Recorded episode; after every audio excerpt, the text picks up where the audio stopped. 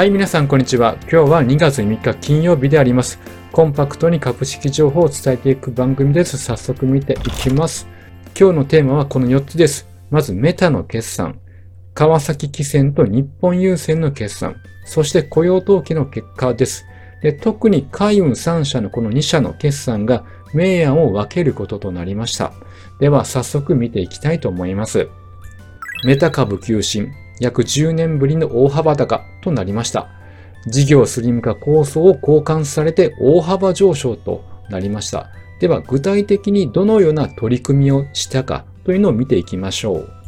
まず23年は効率の年ということで中間管理職の一部レイヤー層削減、あとは技術者の生産性向上に向け AI 活用の取り組み、これらを行いました。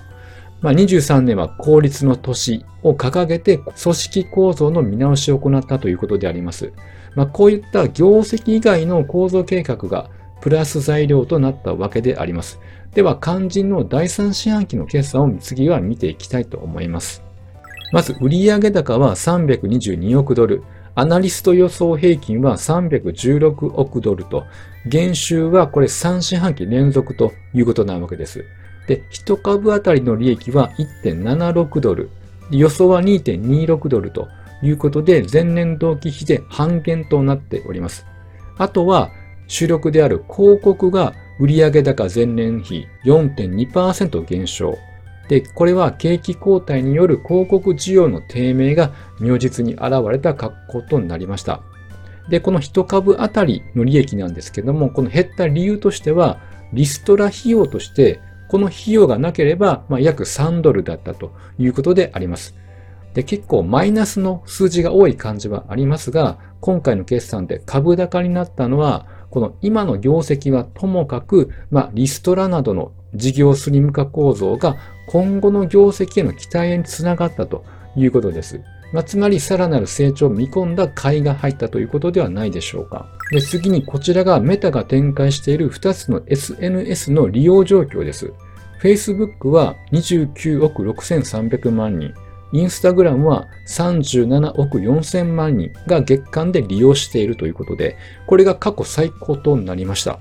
でそして WeLoveSocial というサイトで日本の人気の SNS のユーザー数のまとめが載っていました。これは23年2月時点のデータなので、ほぼ最新のデータと言えます。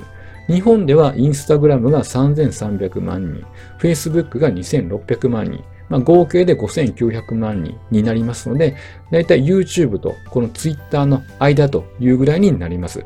そしてビジネスモデルはというと、メタはこの SNS 事業で得た広告収入から約100億ドルをメタバース事業を手掛けているリアリティラボに投資を行っているわけであります。ただ、22年は137億の赤字であるということ。でも投資は継続していくという方針であります。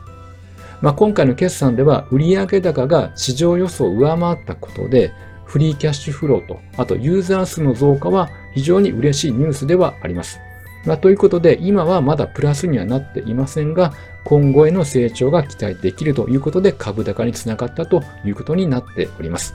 では、チャートを見ていきましょう。2月2日はこのように23.28%大きく上昇しております。まあなんかこれ夜空に打ち上がった花火や、まあ、ロケットのようなイメージを思わせます。そして長期のチャートを見ていきますと、ちょうど1年前、22年2月3日は26.39%大幅に下落しました。これはメタショックとも呼ばれました。これ何があったかというと、1株当たりの利益と月間ユーザー数の伸びが市場予想に届かなかったということや、あと次の期の売上高見通しも予想を下回ったことが要因でこのように大幅に売られたわけであります。ただ、ようやくこの長い下降トレンドを経て、株価は上昇に転じてきたということなので、まあ、ここからの巻き返し、メタバース事業には転化しているので、そちらの方の業績拡大に期待をしたいと思います。では、海運2社を見ていきましょう。まず、川崎汽船のチャートから見ていきます。終値は2909円、プラス4.49%と、まあ、上昇し、200日移動平均線の上に位置をしております。なので、今回の決算が交換されたことがわかります。で、第2四半期の時は自社株買いの発表があって上昇しました。で、今回は配当200円増額となり300円となりました。それがやはり交換されて上昇につながったというわけであります。では、株単の記事を見ていきます。今期経常利益を下方修正ということですけども、ただ配当は200円増額しましたよと。で、下方修正は7100億円から6600億円ということであります。今回経常利益を下方修正してきておりますが、海運3社とも下方修正を行ってきているわけなんです。なので今回株価上昇につながったのは、やはりこの配当200円増額というところがやはり交換されたのかなと思います。次は日本郵船を見ていきます。終値は3104円。マイナス1.93%ということで、先ほどの川崎汽船とは対照的な動きとなり、200日移動平均線の下になってしまいました。ちなみに期末の配当は160円であります。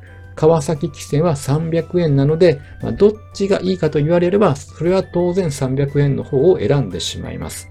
株単の記事を見ていきますと、経常利益を3%下方修正。1兆1100億円から1兆8000億円に修正となっております。で、こちらで修正内容の比較をしてみました。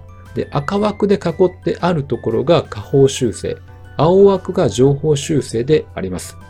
川崎汽船は経常利益と最終益を下方修正をしてきている。日本郵船は売上と経常利益、最終利益を下方修正してきている。で、この黒枠の配当は据え置きとなっております。なので、まあ、部分的に情報修正、下方修正などがあって判断が難しいんですけども、やはり決め手はここですよね。修正の配当があったかどうかというところが今回の明暗を分けた形となったのかなと思います。では、日本の株価見ていきます。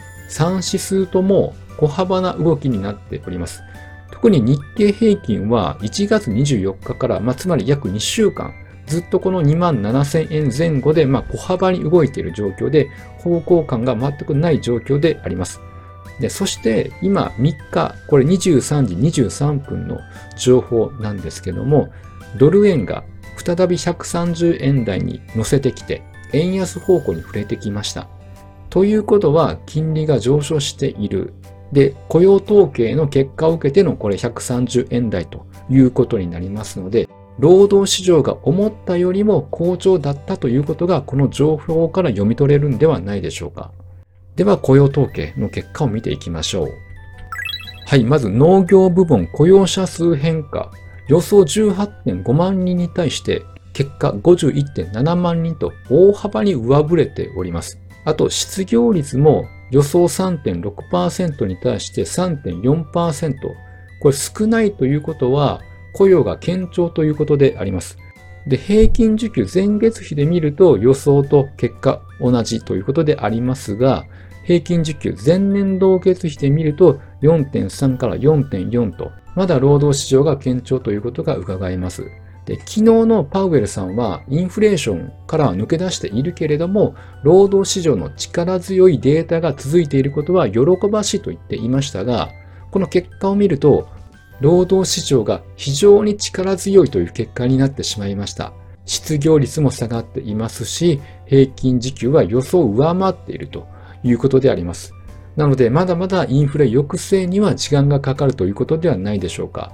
で、この結果を受けてですね、ドル円、まず128円台から130円台と一気に円安に触れました。